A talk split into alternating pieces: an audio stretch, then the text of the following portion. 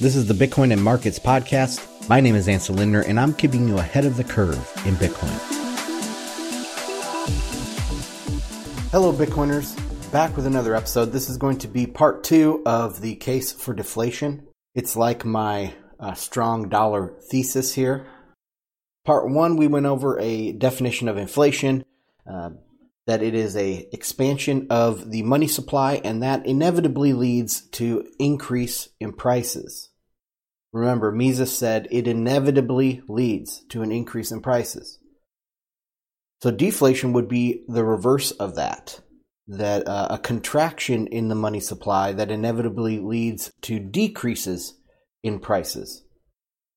At the end of that episode, I left you with a question. Uh, if prices have to increase with money expansion, and we aren't seeing price increases, do we have money expansion or inflation? Uh, do we need to revisit what we think of as money? Or does the money that we use today, does it follow the same principles as commodity money or fiat money? That's what I want to do in this episode is I want to take a look at these different types of money because I think that that will help us kind of work through this strong dollar deflationary argument. So there's three types of money. You probably know this. It's debt money, fiat money, and commodity money.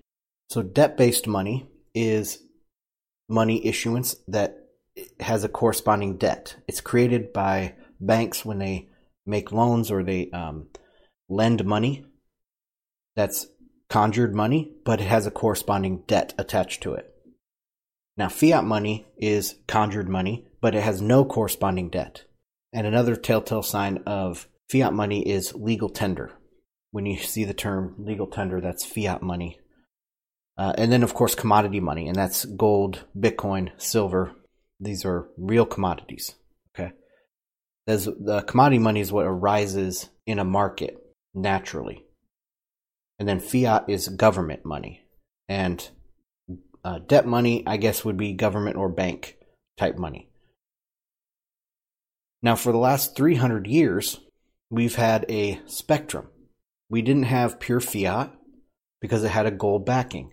So it was commodity money with a fiat attached, making it legal tender, but it was also fractional reserved. So there was debt so there's debt money, fiat money, and commodity money all rolled into one for the last. That was the central bank standard for the last 300 years. Um, of course, we have boom and bust with that, the business cycle. Then in 1971, we went off the gold standard. We had a global dollar standard after World War II with Bretton Woods. Dollars were uh, sent all around the world and entrenched in the plumbing of the global economy. And in 1971, we went off the gold standard. So this was a this was the first time ever that there was a global debt based standard. It had been tried, you know, isolated economies, and it always ended in inflation. But uh, this was the first time it's been global. All right. So it's different. It acts differently. It's a completely different system. Uh, we can think of it this way. So, under a gold standard, say an economy has a million ounces of gold. And then they strike a deposit or something like that, and it, it, the money supply inflates to 2 million ounces of gold. Their prices will also go up, and there'll be an inflationary boom, followed by a bust. But it won't be a deflationary bust because that gold is still there. There's still 2 million ounces. Now, you could say that the gold will leave the country but it goes somewhere else and somewhere else experiences inflation. So the you know someone else's deflation is someone else's inflation in that scenario, but the global net is no deflation. Deflation does not happen globally. But with a debt-based system that is a dollar system around the globe, the the net total is deflation, drastic deflation. So it's a completely different animal when you're talking about a global economy versus an individual economy. Okay. And we have a global dollar system that the Fed is not central to. The Fed is a banking authority, a domestic banking authority. So, okay. Um, we also need to think about debt issuance. When debt is issued or money is created in a debt based system, new assets are also created because that loan is an asset for somebody, right? It's a financial product, but it is an asset. And then you, it can be bundled and securitized and deriv- have derivatives and be sold off. So the amount of goods, even though they're financial products, the amount of goods in the economy expands faster than the amount of money that is created. And so you have this ratio is constantly being out of whack to the deflationary side, to the to the price decline side.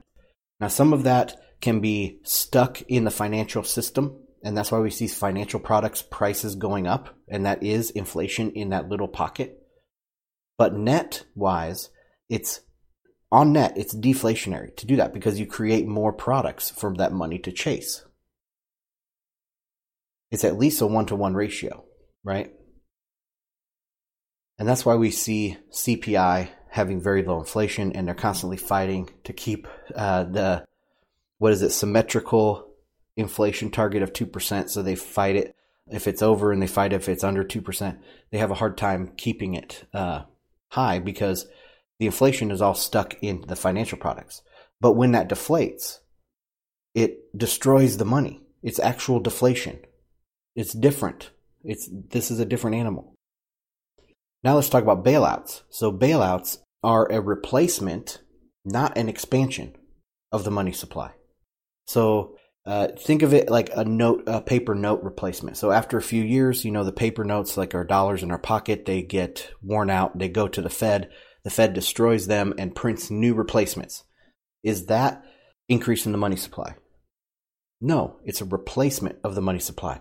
So when we have a deflation event where money is being destroyed through defaults, say $100 billion is destroyed, and the Fed or somebody else, the government, prints a hundred billion dollars to plug that hole, to replace that money supply. That is not technically an increase in the monetary base or an increase in the money supply. Now you could say that uh, that expansion wouldn't have happened in a free market, right? You should just let people fail. And I would counter with this is not a is not an endorsement of this system, but I would counter and say with gold, the net is not deflation because on a global scale, gold will stay there. The money, the gold will not be destroyed by a default. But with a debt based system, the money is destroyed on a global scale. That would be the counter argument. It's extremely destructive. I mean, a de- having a debt based standard is extremely destructive in both ways the boom and the bust. A gold standard or a Bitcoin standard would be better, of course. But I'm just pointing out the differences. I'm pointing out the system, the limitations of the system that we have, trying to understand it. So bailouts are a replacement. They mimic a gold standard because gold does not get destroyed. right? Okay. This ends eventually in deflation. It ends eventually in deflation. It does not end in inflation. A global debt standard cannot end in inflation because what happens is people will lose confidence in the debt. That's true. People will say, oh, they lose confidence and they'll just print, print, print, print, print, and they'll lose confidence. But they don't lose confidence in a kind of smooth way, right? Confidence is lost it's binary. That's why you can't debase debt. It's a, it's a unit of debt. Either it's good or it's bad. So you can't debase debt and confidence will not be lost slowly. Confidence will be lost all at once. And that's why we see these big things like we saw in the repo market in September. Confidence was lost and the market freezes. People default and there's hyperdeflation. It's an emergency deflation. So the end of this system is not a slow inflation or even a runaway inflation, uh, prices increasing, money supply going up, and prices going up. No, it, this happen. This ends in a freeze, a big freeze, and a massive default and a massive deflation. Now, to to stop this, we need to uh, create a whole new system, of course. And you can just let it fail, but that's massive, massive pain. And it will be avoided. I'm not endorsing that it is avoided. I'm saying it will be avoided at all costs. And does that mean you just keep printing and replacing this bad money with new money? Uh, yeah, pretty much. That's what's going to happen until there's a Bretton Woods type of agreement. They slowly maybe try to wean themselves off onto a CBDC or uh, back to gold. Probably not back to gold, probably to a CBDC because they don't understand what's happening either. They just know if they let it deflate, everything will be destroyed. So that's it for this one. In the next episode, we're going to talk about uh, liquidity and that big freeze, why that happens. And, uh, you know, we saw it in the repo markets. We um, have seen it happen over and over again. So I'm going to talk a little bit about the plumbing as well as I can. Uh, but for the for the meat of my argument, I've covered it. Okay, I'm just going to explain it a little bit more in the liquidity section. So thanks guys for listening. We'll see you next time.